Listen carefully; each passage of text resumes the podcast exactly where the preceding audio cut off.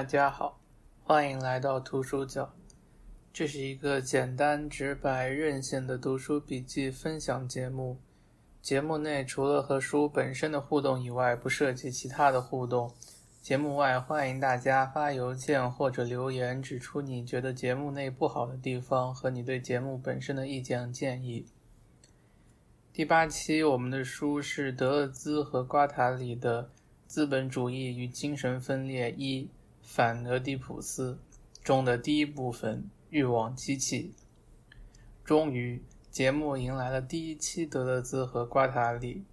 虽说之前每期节目几乎都有提到他俩，这次是货真价实的要做他俩的笔记了。为什么选反俄狄浦斯？因为之前阿伦特和施特劳斯两期节目中都出现了一个关键词：匮乏。而关于马基雅维里的思考中，马基雅维里思想中潜藏的欲望哲学被施特劳斯点出，但是没有展开。匮乏和欲望正是反俄狄浦斯第一部分的重点课题。德勒兹和瓜塔里，我非常感谢他们，他们的思想和对我的启发和帮助是不可名状的。有很多人说他们的书里充满了学术黑话，是天书，对读者不友好。这一点我是有点生气的。德勒兹在一次访谈里说过，瓜塔里认为这本书的理想读者年龄是七到十五岁。我觉得这是一个需要重视的分级策略。这个年龄段的人是怎么读书的？我想，我小时候读书，很大程度上是觉得平时的生活很无聊，看书有种探险的感觉。但是，当一个人说对读者不友好的时候，他到底把书或者把读者当成了什么呢？书在这些人眼里，充其量是一块砖，读者就是工人。友好的砖砌在墙里很顺利，工头就很满意。不友好的砖怎么砌也困难，工头很不满意，就要找工人麻烦。所以说，对工人不友好的到底是砖还是工头？这个工头就是我们的社会。所以你是要对书提意见，还是要对社会提意见？觉得书里有有很多所谓学术黑话、抽象、难理解，请想想一个家长。告诉孩子好好上学，以后可以多多赚钱。他妈的，欲望、机器、身体，真的比钱还抽象还难理解吗？钱也许是我们时代最黑的黑话了。谁来清算一下这个真正的社会黑话？那些在德勒兹和瓜塔里周围塑造一种学术黑化氛围的人，到底是想干什么？不去与读者的社会性懒惰、软弱和造成这个的原因斗争，却来指责哲学家的思想，这和烧书又有什么区别？说了这么多，是希望大家在面对书中的一些耳熟能详或者陌生的一些概念的时候，都能回到七到十五岁，用一种探险的感觉，去用自己的身体和经验来体会。而不是用一些简陋的理论来附会，去感觉这本书，去感觉一种思想，去感觉。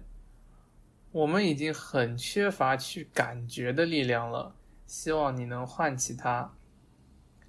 反俄狄浦斯一九七二年出版，节目中主要使用的是英译本，明尼阿波利斯出版社两千年版。参考的法语原版是午夜文丛二零一八年版。本书没有完整中译本，但是董树宝老师有翻译过第一部分，就是今天要讲的这一部分，刊登在《文化理论前沿》上，我也有所借鉴。现在我们开始正题。序，福柯。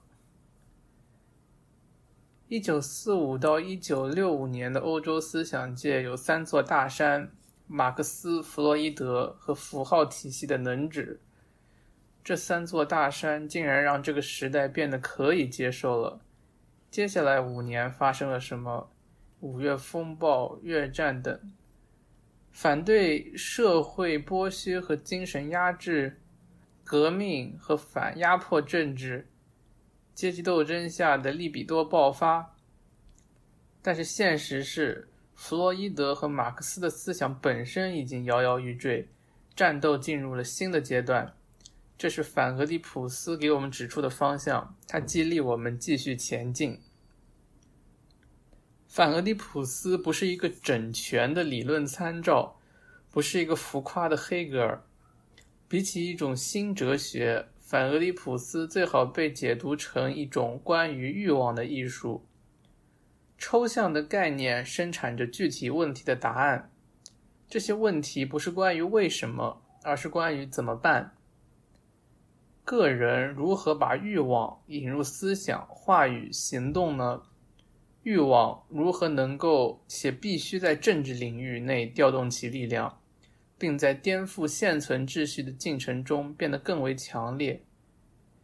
性欲的艺术、理论的艺术、政治的艺术。反俄狄浦斯有三个敌人，第一个敌人是政治的禁欲主义者。他们是维护政治话语的人，即使这种政治话语是一种革命的政治话语。还有革命的官僚主义者与真理的市民奴仆。第二种敌人是欲望的可怜专家，即那些精神分析和符号的专家，他们用结构与匮乏的双重戒律压制欲望。第三种敌人，也是最重要的敌人，就是法西斯主义。不仅仅是历史上的法西斯主义，希特勒与墨索里尼，还有在我们所有人中间，在我们的大脑和日常行为中的法西斯主义，一种引诱我们迷恋权力、引诱我们去欲望统治和剥削我们的法西斯主义。反俄狄浦斯是一本关于伦理的书。是一种生活思想存在方式。一个人如何不成为一个法西斯主义者？甚至当他相信自己是一个激进的革命分子的时候，我们如何使自己摆脱法西斯主义的言语和行动、情感和享乐？我们如何在我们的行为中发现根深蒂固的法西斯主义？德勒兹和瓜塔里追踪法西斯主义在身体中最微小的痕迹。反俄狄浦斯是一本非法西斯主义的生活导论。福柯总结了以下要点：一、将政治行动从一切一元论的总体化偏执中解救出来；二、通过增生。并列分离，而不是金字塔式的等级排列来发展行动、思想和欲望。三、拒绝否定性、律法、限制、阉割的旧范畴，而是选择肯定性和多样性、流变、差异、游牧。四、将欲望与现实连接。而不是退回到欲望的表象形式及符号，才能获得革命的力量。五，不要用思想去把政治行动束缚在真理或者一种单纯的思辨中，要把政治行动当做思想的强化装置，把分析作为政治行动的变形装置。六，不要对政治抱以一种希望。即恢复个体权利 （right） 的希望。个体就是权力 （power） 的产物。要做的恰恰是通过增值、分解、多重融合来去个体 （de-individualize），去去除权力塑造的个体。最后，不要迷恋权力。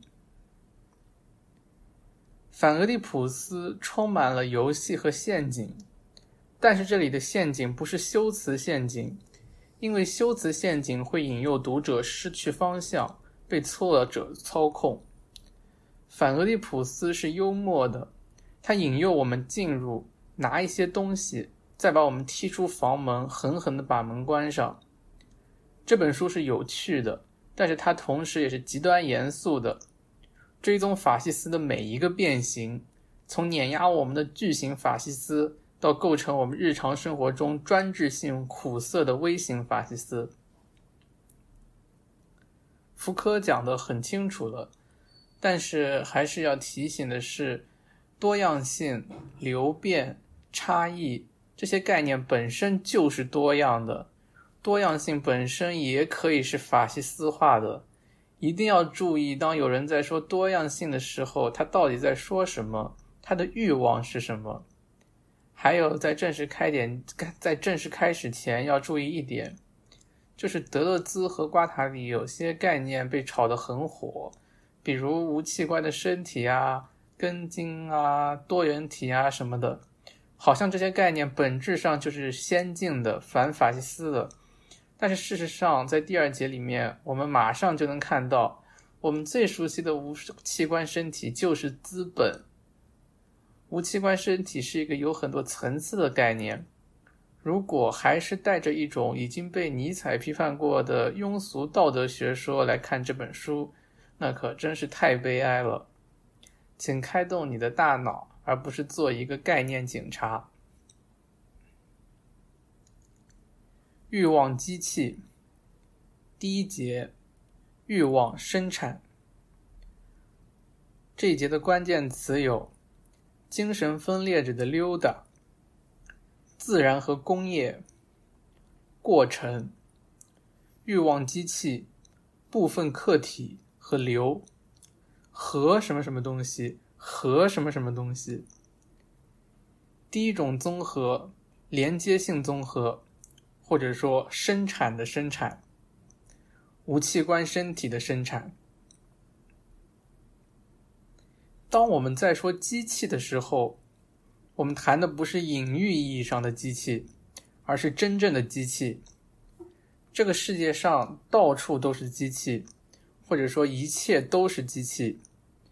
一台机器连接并驱动着另一台机器，与此同时也被其他机器驱动着。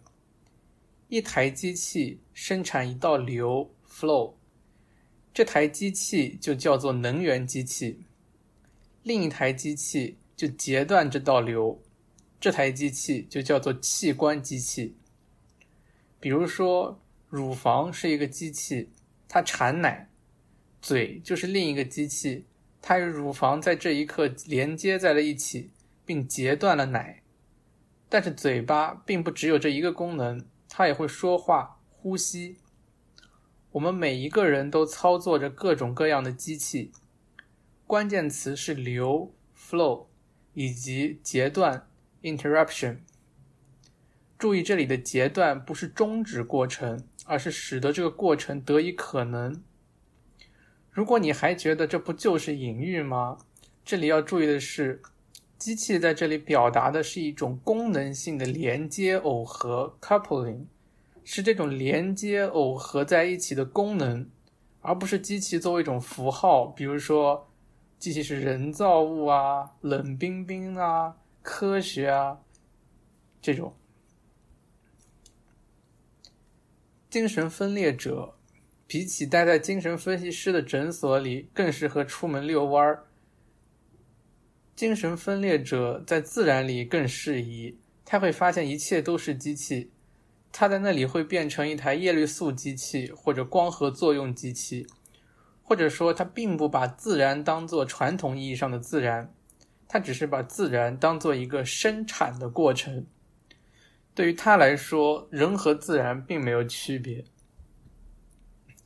精神分裂意义上的自然就是一个生产的过程。我们往往把自然和工业对立起来。工业从自然中获取原材料，然后再把用完的废料排放回自然。在人类领域，我们又有所谓的生产、分配、消费的领域。但是实际上，生产、分配、消费从来都不是各自独立的。分配与消费也是被生产出来的。一切都是生产，生产的生产，行动和激情的生产。登记过程的生产、分配和作为参考点的坐标系的生产、消费的生产、感官快感的生产、焦虑的、痛苦的生产。第四页，这里一个难点和精彩的地方就在于，德勒兹和瓜塔里将分配这个概念扩展成了登记 （recording）。这个登记初听上去很奇怪、很拗口。但是实际上很清晰，登记可以很直接的理解为书写，好像古文字发展中很大一部分就是为了商业活动。登记或者说书写下来的东西，它不再是那种实体的生产，但是那些字与符号毫无疑问也是被生产出来的。如果你写在纸上，那它也就变成有实体性的了。那消费的生产就更好理解了。当你在网上看一个盗版电影的时候，甚至很难说你消费了什么实体的东西，消耗了一些电力，或者说消耗了一些时间，顶多了。但是你体内产生了各种各样的情感，而以上所说的这些，就是当我们所说过程的时候，这个过程的第一个含义。人和自然的区分是多余的。工业和自然其实是一回事，因为自然根据之前的定义就是一个生产的过程，而不是一个被意识形态笼罩的符号，比如说像原始啊、大地母亲啊、纯洁这种。当孩子吸奶的时候，这就是自然，因此这就也是工业。作为生产的过程，取代了一切唯心主义的范畴，并构成了一个圆环。这个圆环和欲望的关系遵循着一个内在原则，一个 immanent principle。第五页，即欲望和生产的关系是内在的，是无法分开的。这是过程的第二个含义，并且这个生产的过程并不以自己为目的，它不是自在自为的。D.H. 劳伦斯谈到爱。我们把一个过程推向一个目标，任何过程的目标都不是让这个过程永远维持下去，任何的过程都渴望完成。第五页，精神分裂和爱类似，精神分裂不是一个封闭的个体自闭与社会脱节，精神分裂渴望与宇宙相连接，成为一台生产和再生产的欲望机器。这里要打击的就是各种生命的意义就是无意义，生命的意义在于活着这种令人呕血的陈词滥调。有句话说得好，有些人活着他已经死了。重要的不是强行给那些腐烂的生命贴上意义的廉价膏药，而是要去发现活人身上的尸体，并探索活着的类型学。但是这里的目的也并不是一种辩证法式的目的。比如什么自由的实现，而是时刻保持警惕，在世界上感知敌人或者爱人。这就是过程的第三个含义。在下一段开始之前，我先来破破迷思。二元论听上去是某种大毒草，好像一切先进思维都是以破除二元论为前提的。这个问题曾经困扰我好久。听说德勒兹最反对二元论，结果一打开，满目都是各种二元论。之前上过一节德勒兹有关的课，同学们纷纷表示：“怎么都是二元论呢？和说好的不一样啊！”老师吞吞吐吐半天也没说明白。我现在算是明白了。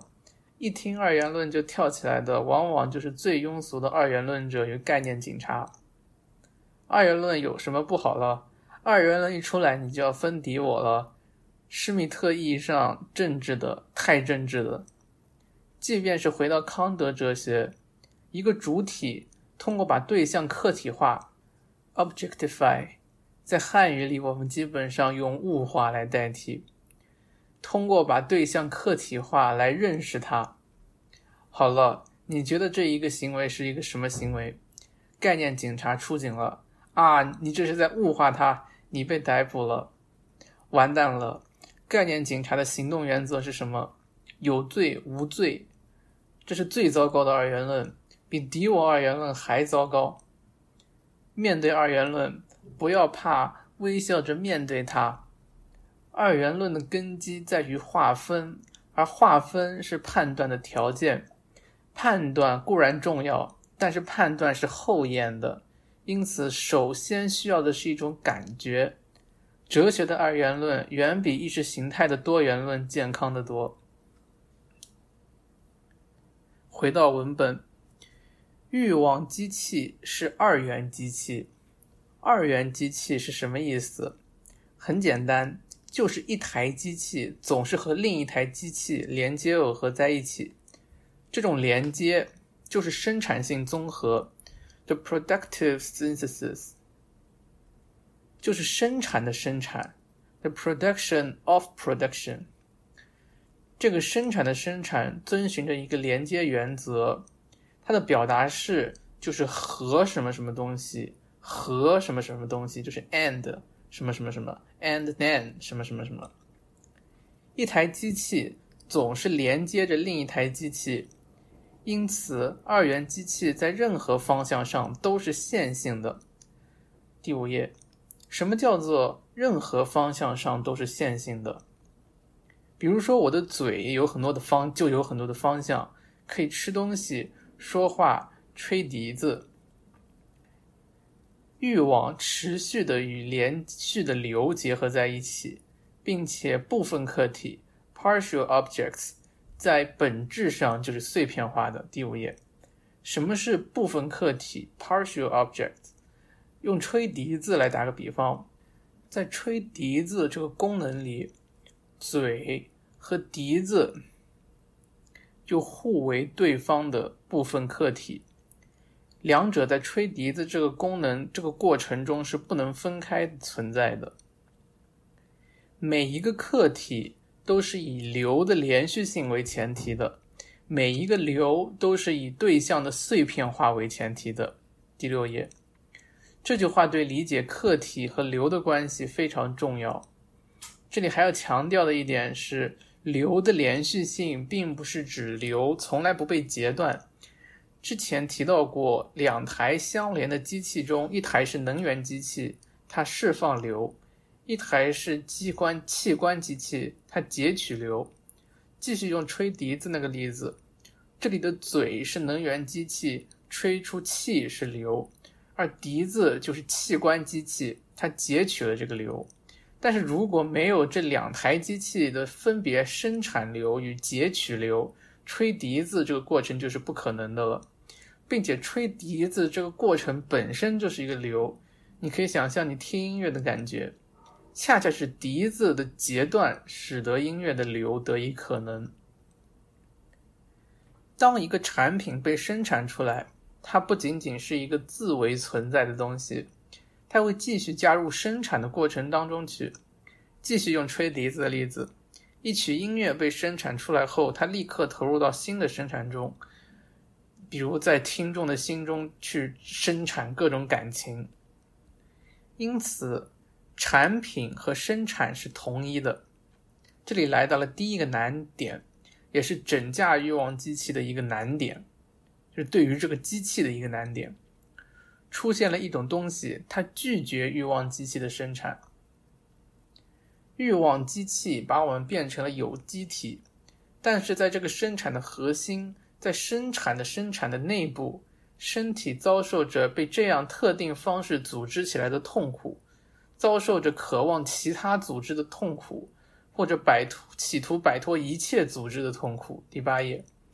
这具身体就叫做无器官身体 （body without organ）。无器官身体是非生产性的、无生育力的、无引发力的、不可被消耗的。第八页，无器官的身体就是死亡本能。尽管无器官身体本身是属于一个反生产领域的 （anti-production），但是它毕竟还是被生产出来的。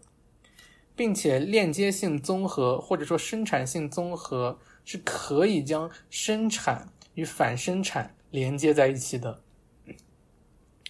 无器官身体从字面上理解，就是拒绝器官的身体。当我们说起器官的时候，我们往往都指向器官的某种功能，比如说手。在课堂上，手就是用来写字、记笔记的。但是有些人他偏偏不写字，他拒绝写字，可以没有理由，也可以有理由。比如说他想转笔。就在这个时候，在他还没有开始转笔之前，一种新的生产，就是在还没有开始转笔，他的手还没有开始转笔之前，他就变成了无器，这个手就变成了无器官身体。因此，转化一下，无器官身体就是拒绝生产的身体。这个例子有点勉强，不过可以感受一下。并且讲到死亡本能这一点，好像也很难理解。但是想想我们自己的经历，有些事情就特别不想干，有些事情就很排斥。当你遇到阻碍或者被拒绝的时候，这就是你想要进行的某种生产遇到了一具无器官身体的时刻。这种被厌恶的感觉，或者说被打断的感觉，与无器官身体是息息相关的。第二节，无器官身体，关键词是反生产、排斥与偏执狂机器、欲望生产和社会生产。反生产是如何占用 （appropriate） 生产力的？占用或吸引与奇迹化机器。第二个综合，吸取综合或登记的生产。要么这个东西，要么那个东西。精神分裂的系谱学，欲望机器和无器官身体之间有冲突。为了抵抗器官机器，无器官身体把它光滑的、晦暗的、紧绷的表面作为一道障碍。为了抵抗由语音组成的各种词汇，它发出喘气和尖叫这种发音含混的声音团块。第九页，想象那些尖叫的婴儿和说着各种无用安慰的家长。无器官身体对于欲望机器的排斥，才是真正意义上的原初压抑 （primary repression）。这也是偏执狂机器的真实含义。欲望机器想要进入无器官身体，无器官身体反抗欲望机器。因为无器官身体感觉欲望机器是某种迫害装置，但是我们要记住的是，偏执狂机器仅仅是欲望机器的其中一个角色，这个角色仅仅在无器官身体彻底无法容忍欲望机器的时候才会获得完整形态。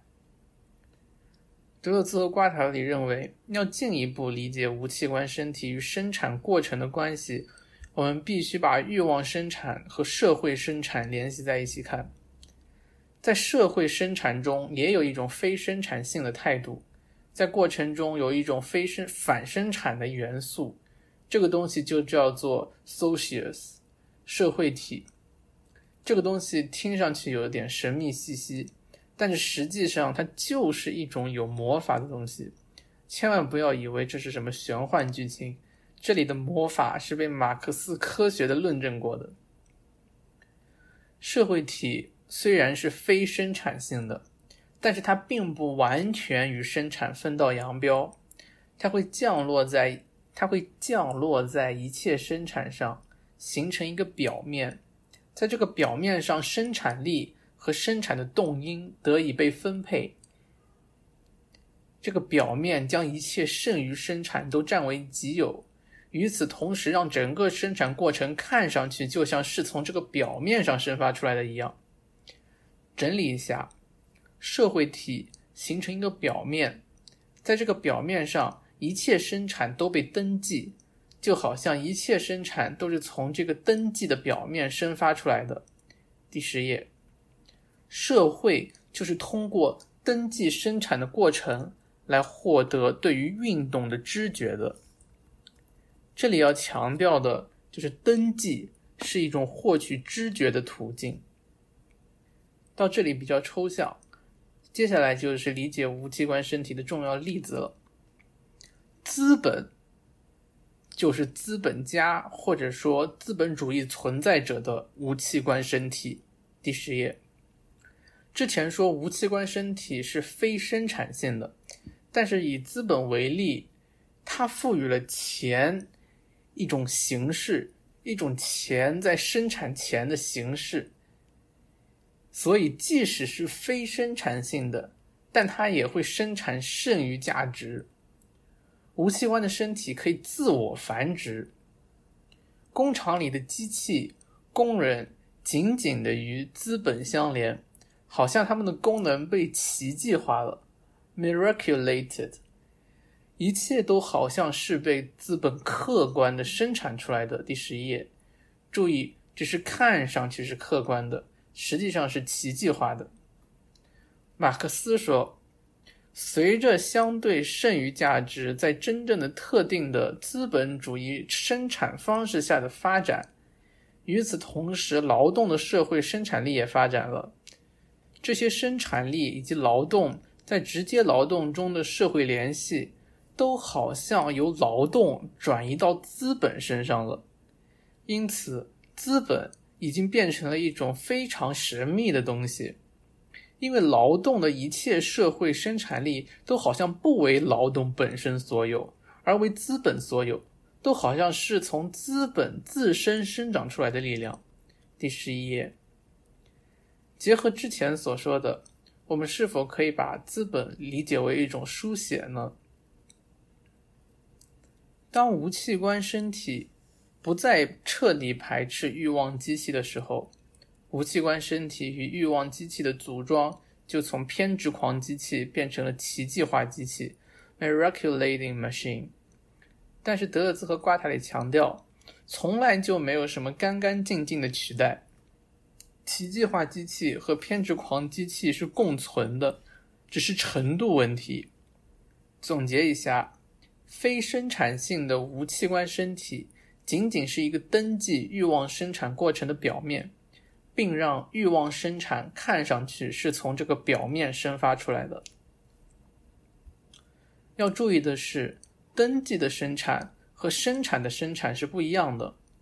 生产的生产遵循的是连接的原则，是机器与机器的连接。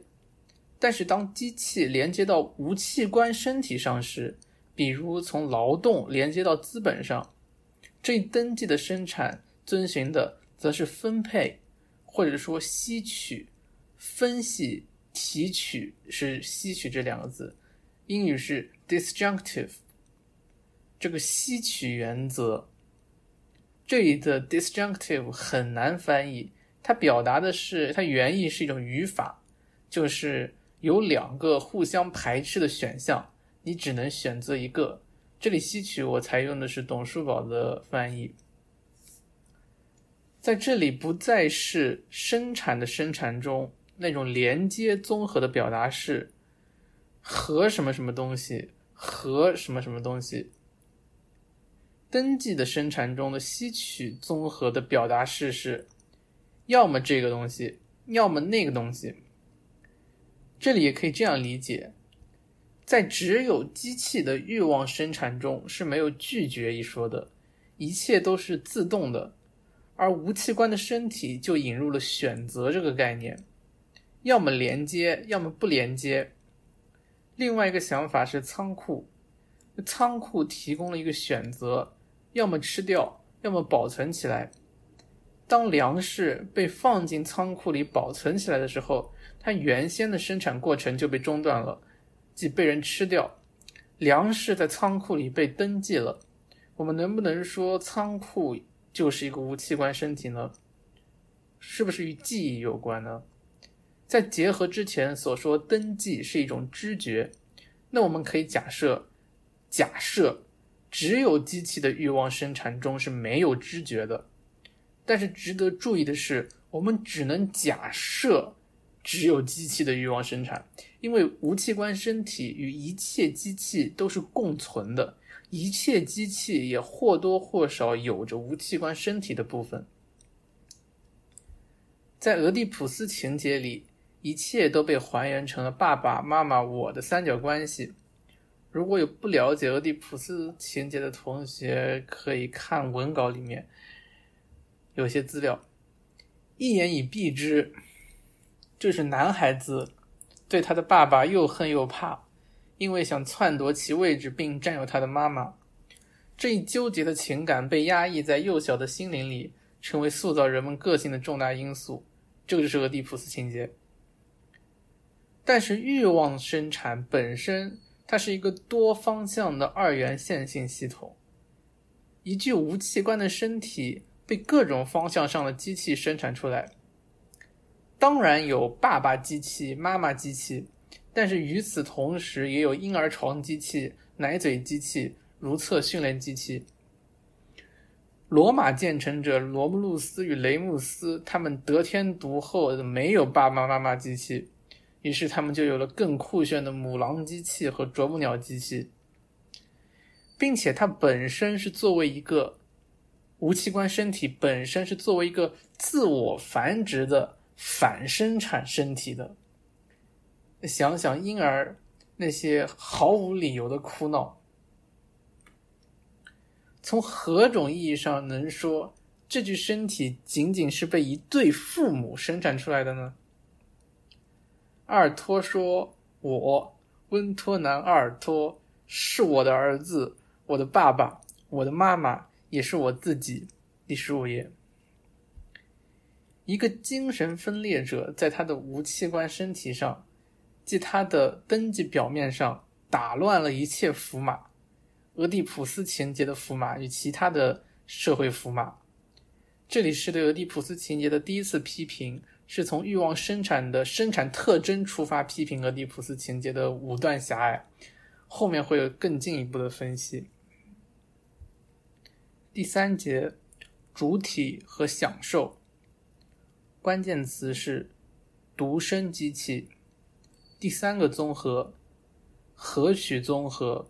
或消费原房的生产，这就是什么什么东西？物质、氮和强度，我感觉历史中的名字。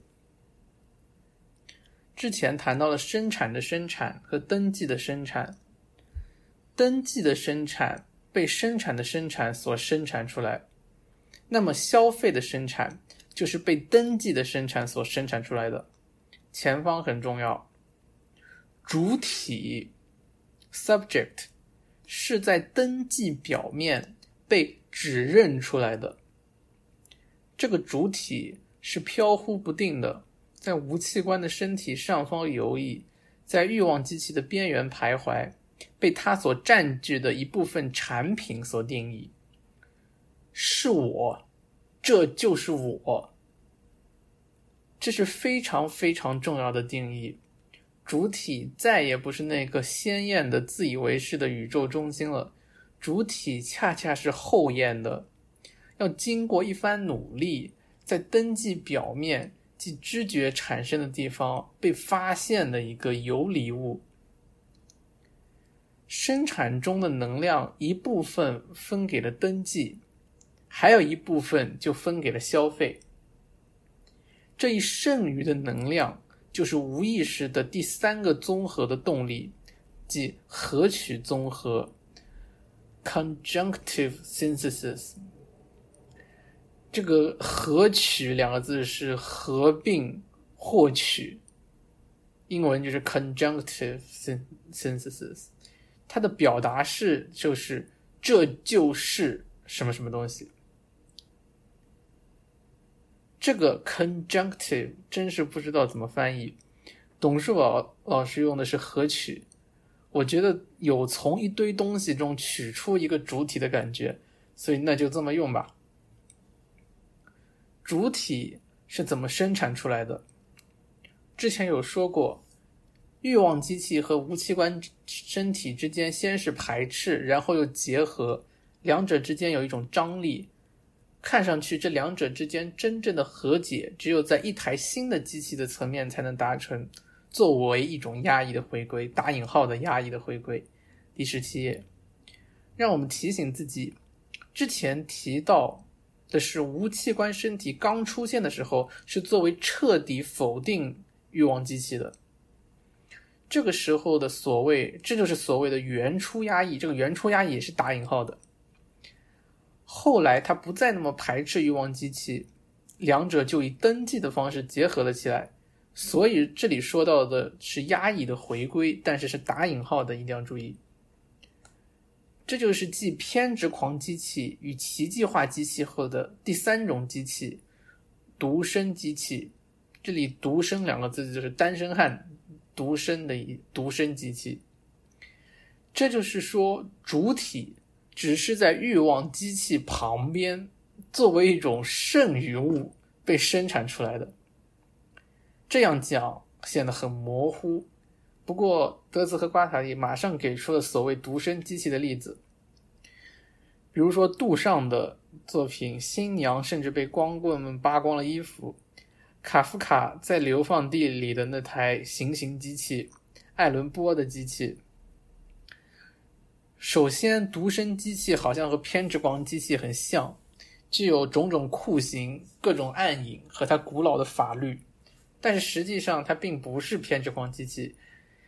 即使当他杀戮或者折磨的时候，他也展现出一种心意和与众不同，一种太阳之力。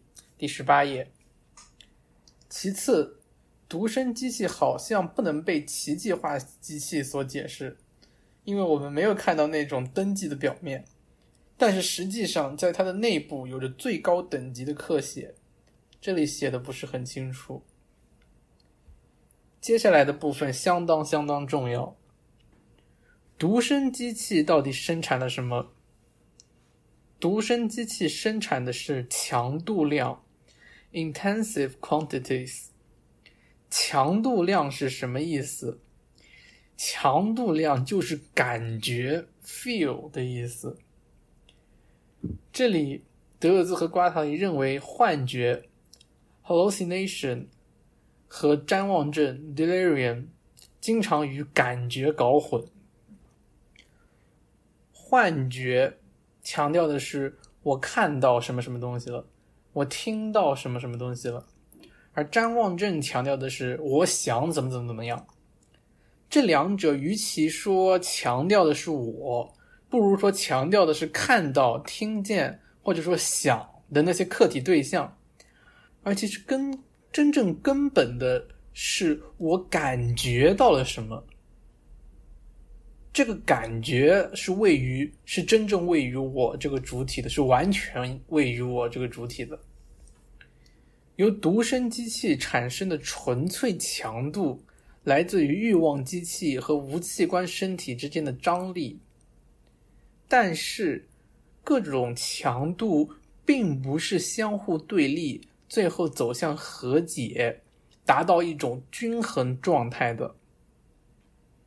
再说一遍，各种强度并不是相互对立，最后走向和解。达到一种均衡状态的，注意，正相反，各种强度都是肯定性的。这一肯定性所对应的是完整无器官身体的零强度。根据各种强度之间复杂的关系和作为决定性因素的吸引和排斥的相对力量的变化，各种强度。经历各种涨落，一言以蔽之，吸引与排斥的对立的力量，产生了一系列开放的强度性元素，它们都是肯定性的，也从来不是一个最终达到均衡的系统的表达式，而是组成了一个无限数量的亚稳态，一个主体从这个亚稳态状态中经过。第十九页，这一段非常非常重要，一定要记住的是，强度以无器官身体做参照系，而无器官身体的强度是零。从某种角度上来说，无器官身体是纯粹虚无的，而当这个虚无被投掷到欲望生产当中，一切却被扰动了。这是非常有意思的想法，它是反热季的，它预示着一个逆商运动，并且它处理的方式也很有想象力，是把热季的均衡状态微缩化，从而变成了潜在的减伤手雷，但是也很危险，用的不好容易玩脱，这得是宇宙级别的能量调度。再联想一下，巴特说的零度写作。或者说，写作从来就是零度的，资本也是零度的。无器官身体上没有什么是在线的、representative 的，一切都是生命，都是活过的经历。第十九页，我们的生命因为无器官身体得以可能，但是无器官身体也有可能毁灭我们。无器官身体是生命的必要非充分条件。感觉强度与主体就是消费的生产的产物。主体并不在中心，主中心是由机器占据的，主体仅仅在边缘，没有固定的身份，永远去中心化，被他所穿过的种种状态所定义。这里所说的状态就是主体的感觉，以无器官身体的强度等于零为基准，在吸引和排斥所产生的张力之间感觉到各种强度状态。之后讨论了尼采，尼采不是作为一个尼采自我 （Nietzsche the self） 一个语文学教授而存在的，而是作为一个尼采式主体，穿越了种种状态。并将这种状态与历史的名字等同起来。在给布克哈特的信里面，尼采写道：“每一个历史中的名字都是我。”这个尼采式主体，在一个圆环的边缘上穿梭，圆环的中心是欲望机器，是永恒复归的独身机器。这里写的很迷幻，尼采的话就很迷幻，但是很动人。每一个历史中的名字都是我，要有多么大的勇气才能去承担这一切呢？或者说你是不能不承担的呢？怎么理解这句话？尼采不是那个生于一八四四年、死于一九零零年的德国人，而是一个尼采式主体，一个尼采式主体在初始强度等于零的无器官身体上形成。并且在历史中不断生产自己，不断指认自己。这里的自己不能再理不能再理解为一个人了，而是一个名字，一个凝结了主体各种状态的名字。这些状态就是主体的感觉。当我们阅读尼采的时候，我们读的从来不是一个教授的论文，而是名字叫做尼采的感觉啊。成为主体就是去感觉。什么是永恒复归呢？永恒复归就是过去朝向现在的，朝向主体的复归。没有永恒复归，就不会有主体。这里有一个先后顺序的问题，是先有种种状态和感觉，才逐渐有了主体的，而不是一个空虚的主体去获取种种感觉。这是下一节的重点。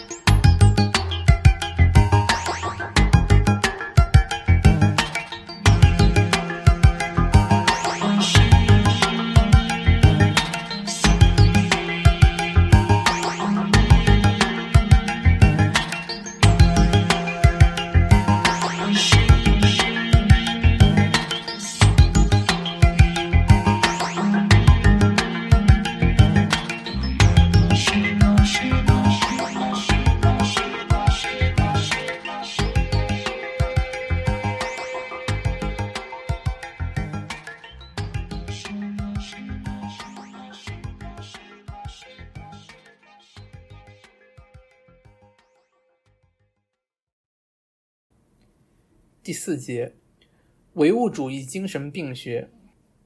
关键词：无意识和生产的范畴。剧院还是工厂？作为生产过程的过程。唯心主义的概念：欲望作为匮乏或者幻想。实在界与欲望生产，被动综合。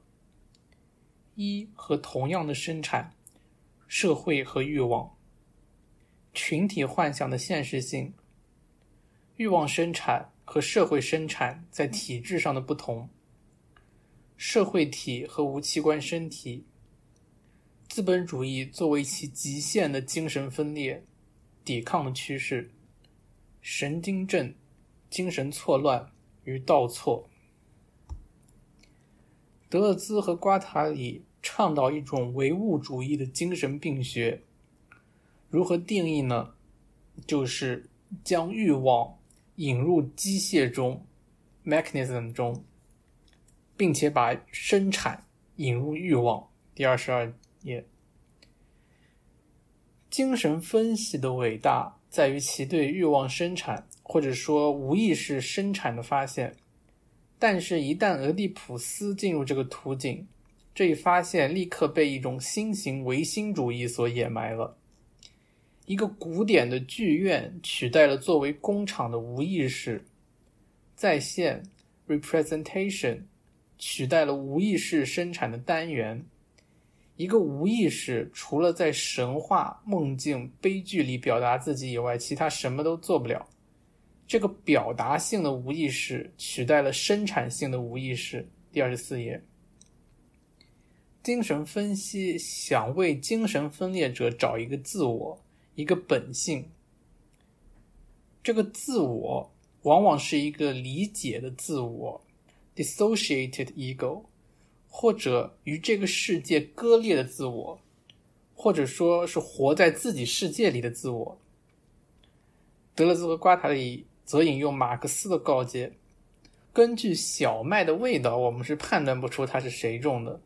根据产品，我们无法推测关生产关系和系统。第二十四页，自我 （ego） 永远不是，也不应该是出发点。自我从本质上来说就是产品，这个产品也就是之前我们所说的主体。从自我或者说自我与爸爸妈妈的关系出发，这就是我们时代的唯心主义。而唯物主义的看法，则是从生产过程为起点，去考察被生产出来的自我主体。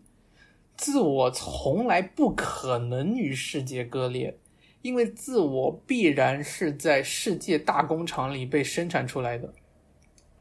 前方振聋发聩，在某种程度上，传统的欲望逻辑学。在其开始的地方就彻底错了。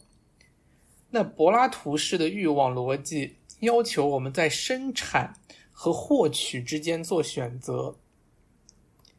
从这一刻开始，我们把欲望放在了获取的一边，我们把欲望变成了唯心的、辩证的虚无主义的概念。这一概念导致我们把欲望当做了一个重大的匮乏，即对于一个客体对象的匮乏，对于真实的客体对象的匮乏，而欲望真实的那一面，作为生产的那一面，被彻底遗忘了。第二十五页，康德对欲望理论做出过贡献，在判断力批判中，他认为。欲望是存在着的官能，欲望的再现就是 representation of desire，就是导致这些再现的客体的现实性原因。但是这一欲望依旧是在线性的，它仅仅生产了某种心理现实 （psychic reality），究其本质上还是在现某个对象，而这一对象。就是定义着欲望的匮乏，因此康德只是把这个欲望的匮乏理论稍加打扮了一下。精神分析将欲望的生产引入了人们的视线，但是因为精神分析依然以匮乏的本质作为出发点，所以这里欲望所生产出来的只是一个幻想化的客体。因此，欲望被构想为生产，但是仅仅是幻想的生产。第二十五页，因此，真实的客体对象。必须在一个外部的自然或者说社会的生产中被生产出来，而欲望仅仅是在内部生产一个想象的客体对象，作为一种双重的现实。每一个真实客体背后都有一个被梦想的客体。第二十五页，精神分析总是强调不可能性，比如说存在者无法治愈的不足。比如说，无能力成为生命本身。一言以蔽之，当理论家把欲望生产还原为幻想生产，他就彻底实现了唯心主义原则，即把欲望定义为匮乏，而不是真正的生产过程——工业生产的过程。第二十六页，前方极为重要。如果说欲望生产的话，那么它的产品就是现实；如果欲望是生产性的话，它就只能是在现实世界里具有生产性，并且只能生产现实性。欲望是一系列的被动综合，这些被动综合调节着部分客体流。身体和一切作为生产单元的东西，现实就是最终的东西，作为无意识的自动生产的被动综合的结果。欲望不缺乏任何东西，它不缺乏它的对象，在欲望中不见得恰恰是主体。或者说，欲望缺乏一个固定的主体，欲望中没有固定的主体，除非压抑出现。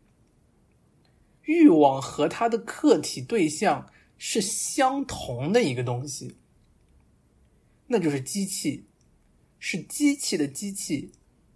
欲望是机器，欲望的对象就是与它相连的另一台机器，因此产品。就是从这个生产过程中被拿走的，或者被征收走的东西，在生产行为和产品中间，一些东西脱离了，这就是给予那个流浪的游牧主体的那些剩余物。第二十六页，这里所有的都非常厉害。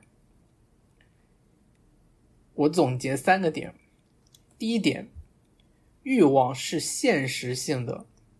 欲望不是永远与现实隔离的幻想，而是积极的生产着现实的东西。这难道不是古典人的世界吗？而我们其实非常有这样子的经验吧？你非常想要一些东西，你是会去实现它的，它不仅仅是幻想。第二点，欲望是被动综合。这一点非常强，这就是德勒兹经常说的“我们被迫思想”的原因。被动，并不是意味着自由的丧失，恰恰是被动提供给自由内容。如果没有被动综合，自由就是彻底的虚无。这一对。被动的强调直接破除了主体空虚的自以为是。如果你听了上期节目的话，马基雅维里对必然性的强调与这里的被动性有异曲同工之妙。第三点，欲望中缺少的恰恰是固定的主体，太强了。没有压抑就不会有主体，但是这里也一定要注意。压抑不一定是迫害式的，也有反法西斯战士对法西斯的压迫。这里有一个程度与性质的问题。欲望并不被需求 need 驱动，与之相反，需求来自于欲望，它们是欲望生产出的现实中的逆产品 counter products，匮乏是欲望的逆效果 counter effect，匮乏在自然和社会的现实中被储存。被整治、被液泡化。第二十七页，想象各种广告就好了，很直白。通过炮制或和智力匮乏来促进另一种欲望生产。只有当主体丧失了欲望的时候，丧失了那些被动综合的时候，他才开始需求 need。说以下这些话是没用的。啊，我们不是草，我们不再能够综合叶绿素，所以说吃是必要的。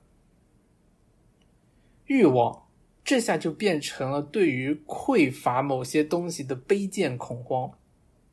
但是请注意，这些话都不是穷人或者被剥夺者说出来的话，相反，这些人恰恰知道。他们与草最接近，他们和草很像，并且知道欲望需求很少的东西，并不是那些剩饭剩菜正巧来到了他们面前，而是这一切都不断的从他们身上被拿走了。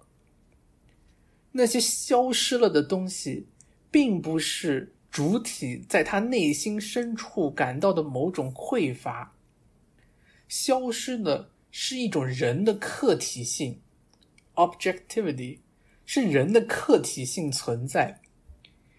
对于他来说，那是生产的欲望，在现实领域中生产的欲望。第二十七页，这段讲穷人和草，真是又残酷又动人，既客观又主观，既精神又肉体，你们体会一下。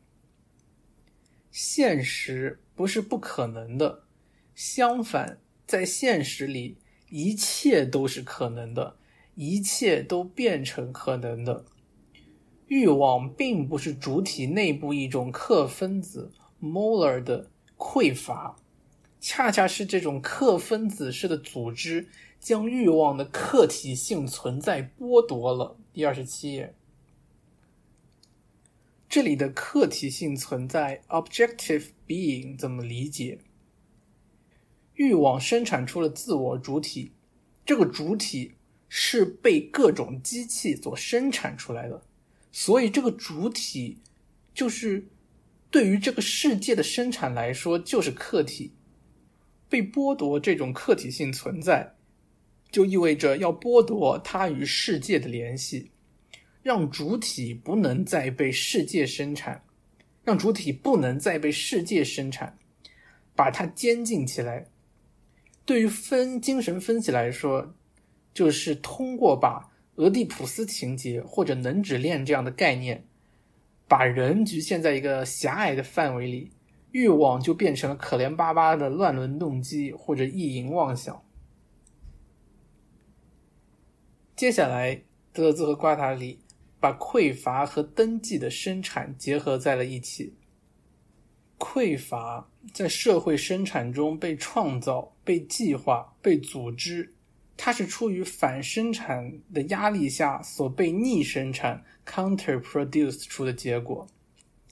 反生产降落在生产力的上方，并占用它们。第二十八页。匮乏的创造在当今就体现在市场经济的功能和统治阶级的艺术，欲望和需求的区别被混淆，而精神分析则通过强调一种原初匮乏，将欲望生产仅仅变成幻想的生产，与市场经济与统治阶级的思路完美合拍。到此，匮乏这个精神分析的概念被德泽瓜塔里彻底清算。从来就没有作为一种原初的首要的匮乏，匮乏是被生产出来的，一切的问题要到生产上去寻找。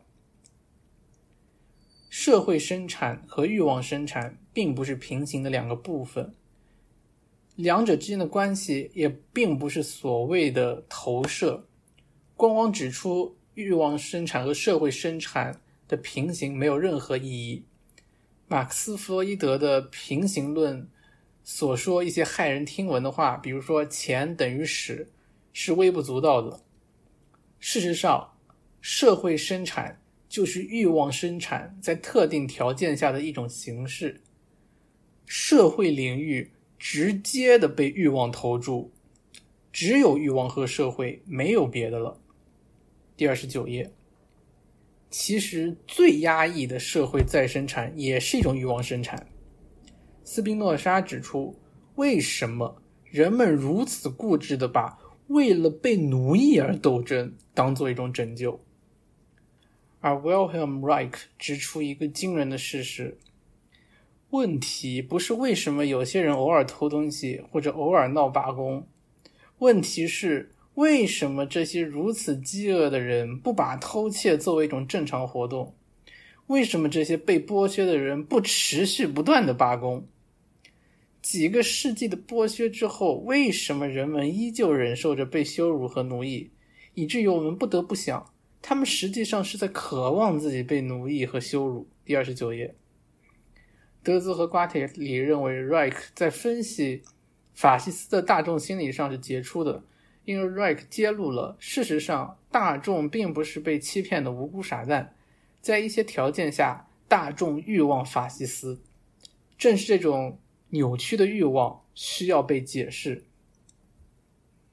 但是 Reich 的问题在于，在分析大众的法西斯心理的时候，重新引入了唯心主义的范畴，而区分理性和非理性，前者是社会生产的正常部分。而后者则是欲望的问题。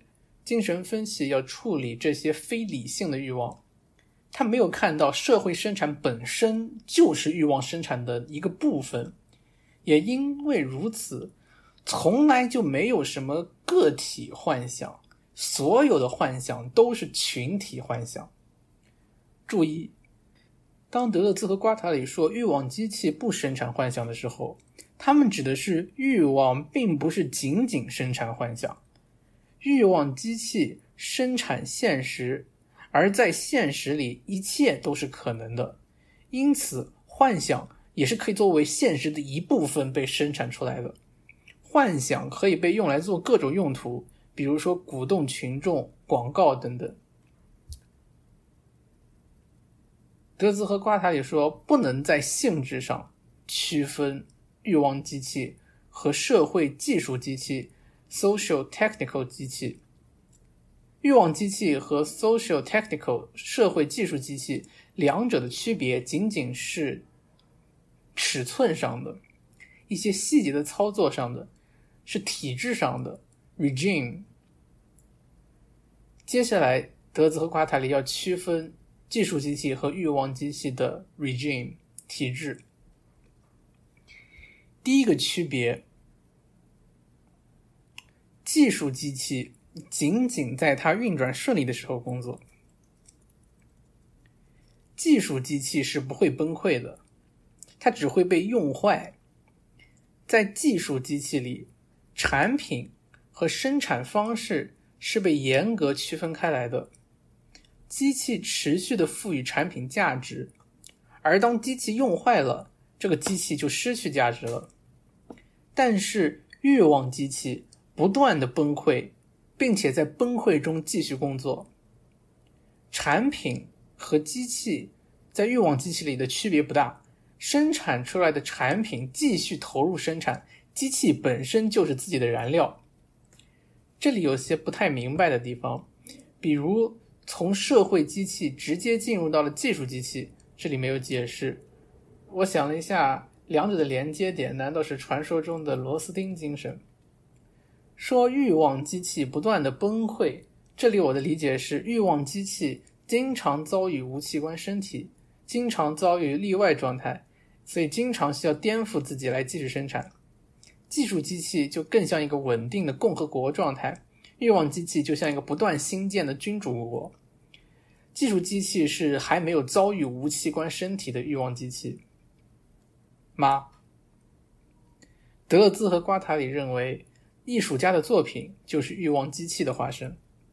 第二个区别，欲望机器它自己生产反生产要素，就是欲望机器可以自己生产无器官身体，而技术机器的反生产要素都是外部强加到他们身上的。我之前的解释大概方向是对的，前方高能。这就是为什么技术机器它不是一个经济范畴，并且经常需要诉诸与他们大相径庭的社会体，而后者是前者的条件。技术和经济直接脱钩了，真是火眼金睛。欲望机器是欲望经济的基本范畴，他们自己生产无器官身体。他们不在社会秩序和科技之间做区分。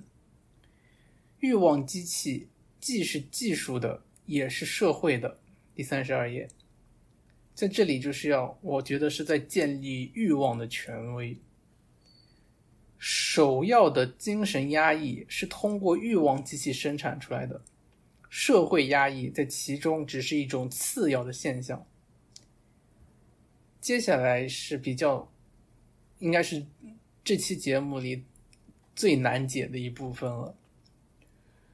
无器官身体是被解育的社会体的终极残留物。社会体在本书中第一次出现的时候，是作为和无器官身体欲望生产所对照的社会生产中的身体。这样好像看起来。因为之前都说，好像欲望机器是比技术社会机器更广阔的一个概念，所以说无器官身体应该包含着社会体，但是这里提到的却是无器官身体变成了解欲的社会体的最终残余，就是说实际上是社会体生产出了无器官身体。德兹和瓜塔里怎么解释这个看似矛盾的问题呢？社会体最初的功能在于为各种欲望之流编码、登记这些欲望之流，使这些流变得可被治理。当原始的领土机器不能够再继续对流进行编码的时候，专制机器开始对流进行超编码 （overcode）。而资本主义机器却发现自己不再开始编码。资本主义的功能是对流进行解码和解域。资本主义是在两股流的相遇中诞生的。被解码的以前资本为形式的生产流，和被解码的以自由工人为形式的劳动流。第三十三页，通过将钱作为编码的终极形态。他创造了一个抽象量的公理体系，这一公理体系在解育社会体的方向上越走越远。资本主义趋向于一个摧毁一切社会体的解码阈限，并将其转化为一具无器官身体，并在这个被解育的领域里释放一切欲望之流。第三十三页，精神分裂就是资本主义机器的产物。这里解释一下编码。编码其实可以这么理解，就是某种符号化，比如说左眼跳财，右眼跳灾这种初级迷信，这就是对于眼部肌肉流的编码。在宗教里，这也很直接，肉变成面包，血变成酒，这就是对肉流和血流的超编码。超编码体现在一种超验性上，那资本主义的解码就可以体现在一句话上。叫做用钱能解决的事儿，那叫事儿吗？所有那些难以控制的流、复杂的编码或者超验的编码，都被资本流报废了。再试着解决一下社会体和无器官身体的关系的问题。社会体是无器官身体与欲望机器连接的那个部分。社会体反生产。降落在欲望机器或者欲望生产之上，那么无器官身体本身就是比社会体更激进的那个部分，拒绝生产的生产的同时，也要拒绝登记的生产。无器官身体难道就是巴特比的身体吗？我知道这个东西不是我想要的，但是我依然想要什么？I prefer，这里有个 prefer，还是有一种倾向的，或者说原始无器官身体，它是一个无内容的薄膜，因此既然它没有内容，所以说也就没有内容去投射。这个薄膜，我觉得也许有一些道理。社会体是从无器官身体上被实现的吗？呃，我真的不是很懂这里。当我们说精神分裂是我们的时代病，我们并不是在说现代生活让人发疯，这不是一个生活方式的问题，而是生产过程的问题。实际上，我们的意思是资本主义。在其生产过程中产生了一种令人生畏的精神分裂复合，后者全力承载着资本主义的压抑，不过它不停的作为过程的极限来进行再生产。第三十四页，正是因为其精神分裂，在解码的同时，资本主义又在进行不断的再编码，一切都回来了，国家、民族、家庭。用精神分裂来解释民族国家，强无敌。资本主义的意识形态就是这样一副混合了一切曾被信仰过事物的蒙太奇。资本主义机器对流进行解域、解码、公理化，以便榨取剩余价值的同时，那些附属的装置，比如政府、官僚和法律秩序的强力，也竭尽全力的再劫狱。在这个过程中，吸收这些剩余价值越来越多的份额。第三十五页，精神分裂就是作为社会的极限的欲望生产。第三十五页，欲望生产是社会生产的终结点，而不是它的出发点。欲望生产和社会生产中间就是持续不断的生产现实性的过程。这里我真实困惑。我完全没有理解为什么要这样说。欲望生产是社会生产的终结点，而不是它的出发点。End points，终结点其实也可以理解为目的点。这我多多少少能理解一点，就是说社会生产的目的不是自在自为的，社会生产是朝向欲望生产的。但是为什么要强调不是出发点？这个和之前无器官身体和。社会体的关系很像，但是我完全，但是我不知道为什么要强调这一点。第五节，机器，关键词：欲望机器是机器，而不是隐喻。中断的第一个模式，流和流的选择；第二个模式，链条。或者编码，从链条上分离。第三个模式，主体和剩余。一台机器是被截断的系统 （system of interruption） 或者说中断 （breaks） 所定义的。一台机器与一个连续的质料流联系在一起。我们可以想象一台切火腿的机器，火腿就是一个连续的流，切火腿机器就将其切断。但是这个质料流，这个法语里面原文是一个叫 h y l e hell 的东西。这个 hell 我不知道怎么发音。这个 hell 事实上指的是质料在理念上，质料。在理念上拥有纯粹的连续性，远远不是作为连续性的对立面的中断或者截取，它不是作为连续性的对立面，它实际上是连续性的条件，使它将它切断的东西定义为了理念的连续性。第三十八页。回想一下我们之前说的吹笛子和音乐的例子，嘴机器吹出气流，笛子机器截断气流。嘴机器和笛子机器组合在一起，却成为了音乐流。这就是生产的生产的中断。每一台机器内部都有一定的编码，每一个器官都和各种不同的流连接在一起。对于嘴巴来说，有气流，还有各种各样的食物流。所以要考虑的是哪些流要截取，在哪里截取，怎么截取。这些信息就被记录下来，这些信息的传输形成了一个吸取的表格，a grid of disjunction。拉康发现了无意识的符码，这就是能指链。但是德勒兹和瓜塔里指出，能指链有许许多多，并且各不相同。最重要的是，能指链实际上与能指大写的能指 signifier 没有关系。能指链和能指没有关系，每一条链都在另外的链条上抓取一个部分，在那个部分上，它提取出了剩余价值，就像是兰花的符码吸引了黄蜂。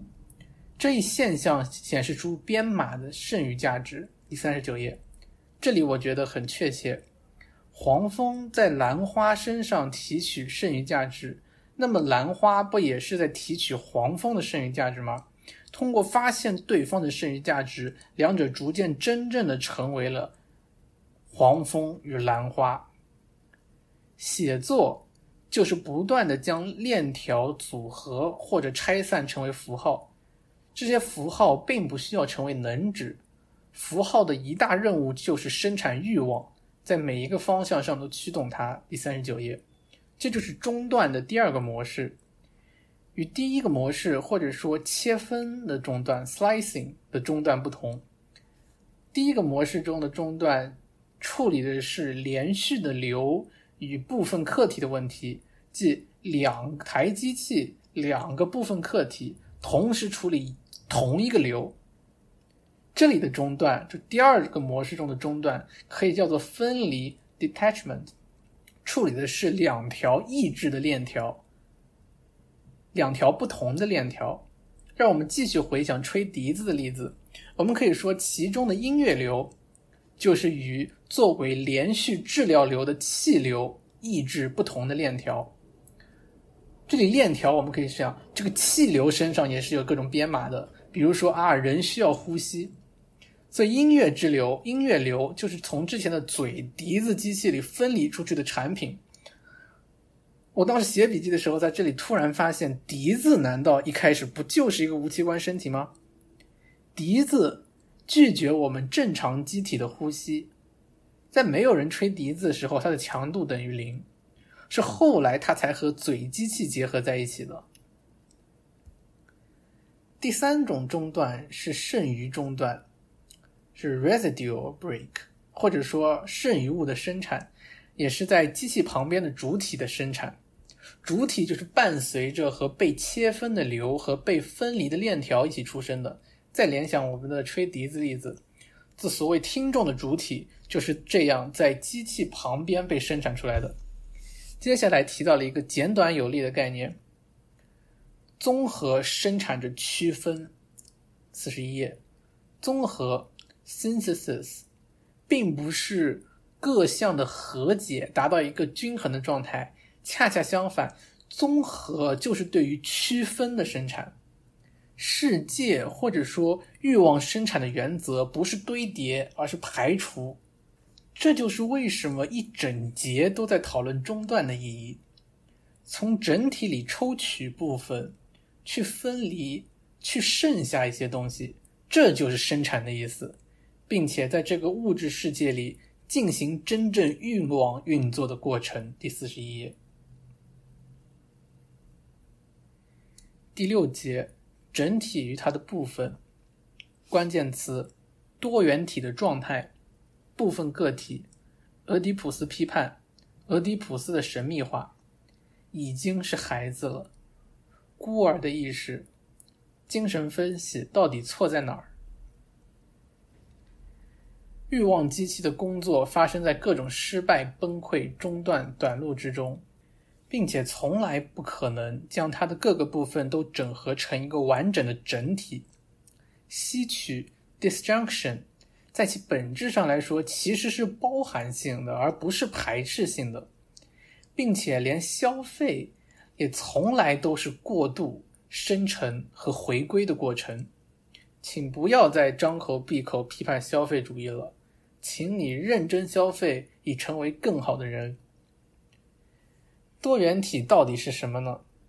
多元体不依赖于任何根源的 original 的总体性，也不求助于任何目的论意义上未来的总体性。多元体不是大写的一，也不是多 many。欲望生产。就是纯粹的多元体。这样的多元体在文学里可以参考巴尔扎克和普鲁斯特，他们的作品体量很大，但是从来不构成一个大写的一。它们的整体由各种碎片、小路、秘密基地、漂流瓶构成，但是恰恰是这种碎片才形成了独一无二的风格。经典的机械论和生机论 （Vitalism）。的视角下，整体和部分的关系只有三种：一、整体由部分构成；二、部分由一个原初的整体分解开来；三、部分通过辩证运动走向总体化。这三种完全不知道什么是欲望机器。德勒兹和瓜塔里提出了一种新型整体，而这种新型的整体就是无器官身体。无器官身体是作为一个整体被生产出来的，但是在整个生产过程中，它拥有着自己特殊的位置，与其他部分肩并肩，从来不渴望统一化或总体化。四十三页，当无器官身体降落在其他部分上时，也只是为他们提供了一个沟通、横贯、变异的表面。只有这个表面才是真正的整体，而这个整体并不要求统一化。精神分析要求统一化，它的工具就是俄狄浦斯情节。这里举的例子是梅兰妮·克莱因女士的一次分析。克莱因比弗洛伊德走得远一些，他发现了抑郁症背后的精神分裂，发现了部分客体。总之，比弗洛伊德更加精细，但是他最后还是将一切部分个体都还原到了一个完整的大写个体客体上。部分客体来自于一个大写的人身上，因为他是站在消费的角度，而不是生产的角度，把部分客体仅仅当成了幻想。尽管他发现了前俄狄浦斯阶段，但是我们需要的是非俄狄浦斯的欲望生产。精神分析领域的俄狄浦斯情节是一种恐怖主义。克莱因女士写道。她的一次诊疗经历。迪克第一次来到我这儿时，没有表现出任何他的奶妈告诉我任何的症状。我给他拿了一辆大火车，一辆小火车，然后告诉他，大火车叫爸爸火车，小火车叫迪克火车。迪克就拿起了迪克火车，让火车开到窗户旁边，然后他喊道：“到站了。”我就解释给他听，这个车站呢，就是妈妈。迪克正在走向妈妈。迪克离开了火车，跑到了一个连接室外和室内的房间，把自己关了起来，喊到黑暗，然后又跑了出来。他这样反复做了好几次。我于是就向他解释，这是妈妈体内的黑暗，迪克在暗黑妈妈的体内。然后迪克就拿起那个火车，跑进了那个房间。第四十五页，他妈的！迪克只是想玩火车，和爸爸妈妈一精神分析关系都没有啊。俄狄浦斯情节把一切都当做爸爸妈妈，但是世界远远比爸爸妈妈要广阔啊。迪克或许只是想坐着火车赶紧离开爸爸妈妈。部分客体不是爸爸妈妈形象和家庭关系的某种再现，他们是欲望机器的部分，他们只与欲望生产的过程有关。第四十六页。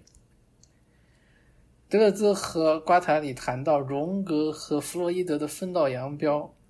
荣格发现，在移情过程中，精神分析师扮演的角色往往是魔鬼、巫师，而不是一种家长的形象。小朋友玩耍的时候，也经常把自己扮演为魔术师、牛仔，或者说风车之类的，和爸爸妈妈很难说有什么关系。在面对儿童长大进入社会的状态时，弗洛伊德认为，孩子进入社会关系之后，之前家庭关系会通过一种社会的与形而上学的关系得到升华和中和。而荣格则认为，社会和形而上学关系作为一种非性的能量，一种 non-sexual 的能量，于是性呢就变成完全变成一种神秘的彼岸的象征。但是荣格和弗洛伊德依然共享的一个要素，就是认为性欲利比多不过是一种。如果性欲利比多不通过一种升华或者中和，就不能进入社会或者形而上学领域。但是事实上是，当一个小孩在玩乐高的时候，他的欲望就已经是社会的形而上学的了。德勒兹和瓜塔里认为，反对俄狄浦斯情节，并不意味着要否认父母在孩子成长过程中的重要地位，或者说孩子对父母的感情。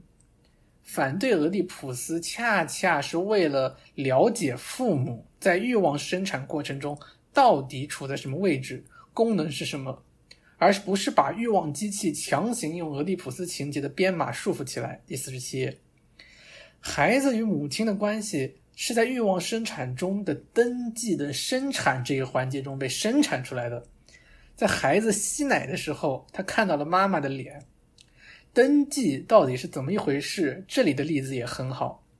孩子的嘴机器与妈妈的乳房机器相连，这个是生产的生产；孩子的眼睛机器与妈妈的脸机器相连，这也是生产的生产。与此同时，妈妈的脸机器和乳房机器在登记表面上被编码，登记的生产。所以妈妈。就和妈妈的脸就和乳房连接在了一起，妈妈的乳房连在了一起，奶被喝，孩子就长大了，而孩子也认识了妈妈，记得了这个关系，这就是消费的生产和主体的生产。孩子有着广阔的欲望生命，一系列与各种客体对象和欲望机器的非家庭关系。第四十八页。一切的关系都必须放在欲望生产的登记表面的视角下，才能得到思考。孩子是一个形而上学存在，就像笛卡尔意义上的我思 （cogito） 那样，和爸爸妈妈没有任何关系。第四十八页，笛卡尔解救现代人与俄狄浦斯情节。前方高能，无意识是一个孤儿。在笛卡尔式的我思 （cogito） 意识到自己没有父母的时候，无意识的反生产性变得明显起来。阿尔托说：“我没有爸爸妈妈。”第四十九页。而这一孤儿性恰恰体现在他是一个宇宙之子。D.H. 劳伦斯对精神分析的看法是洞若观火的。他认为精神分析并没有发现性到底意味着什么。相反，把性放进了一个充斥着资产阶级主题的小盒子里，性变成了一种肮脏的小秘密，肮脏的家庭秘密，一个私人戏院，而不是自然和生产的伟大工厂。性远比精神分析想的更加强大，精神分析和解放毫无关系，它作为资本主义精神分裂的一极。彻底恢复了一种最为远古的家庭专制。精神分析把一种资产阶级压抑发展到了它的极致，把整个欧洲的人性用爸爸妈妈拴了起来。最后总结一下：痛并快乐着。德勒兹和瓜塔里是哲学家，而不是道德家。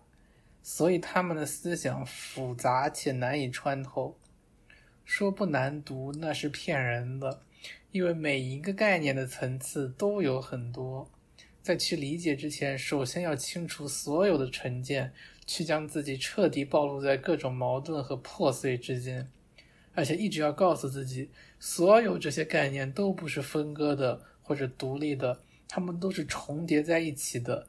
同一个东西，它既有无器官身体的属性，又有欲望机器的属性，也正是这种属性与状态，才形成了主体。而我们要做的，就是去仔细的区分它，就像拆炸弹一样。无器官身体真是太复杂了，太难以把握了，经常让我非常困惑。或者说，这就是它的非生产的证明吗？但也正是因为这样，它变成了一个意义炸弹。我在此列举一下我印象中有关无器官身体的关键词：手、薄膜、笛子、写作、婴儿、资本、沙袋、蛛网、谷仓、潜意识、记忆、好人卡，还有这本书。德勒兹和瓜塔里的教诲中有一条，那就是要发现事物中不可见的力。当他们在各种各样的事物中发现无器官身体，在各种各样的事物里看见法西斯主义，看到死亡，并把它们连接起来的时候，我想起了策兰的一句诗，是《属性人》里的：“我纺那根秘密的线，这根线可以用来给爱人做一件毛衣，而在关键时刻也可以窒息法西斯。”在这一期说了很多废话，如果说你看到了有什么不解和想法，一定要和我说。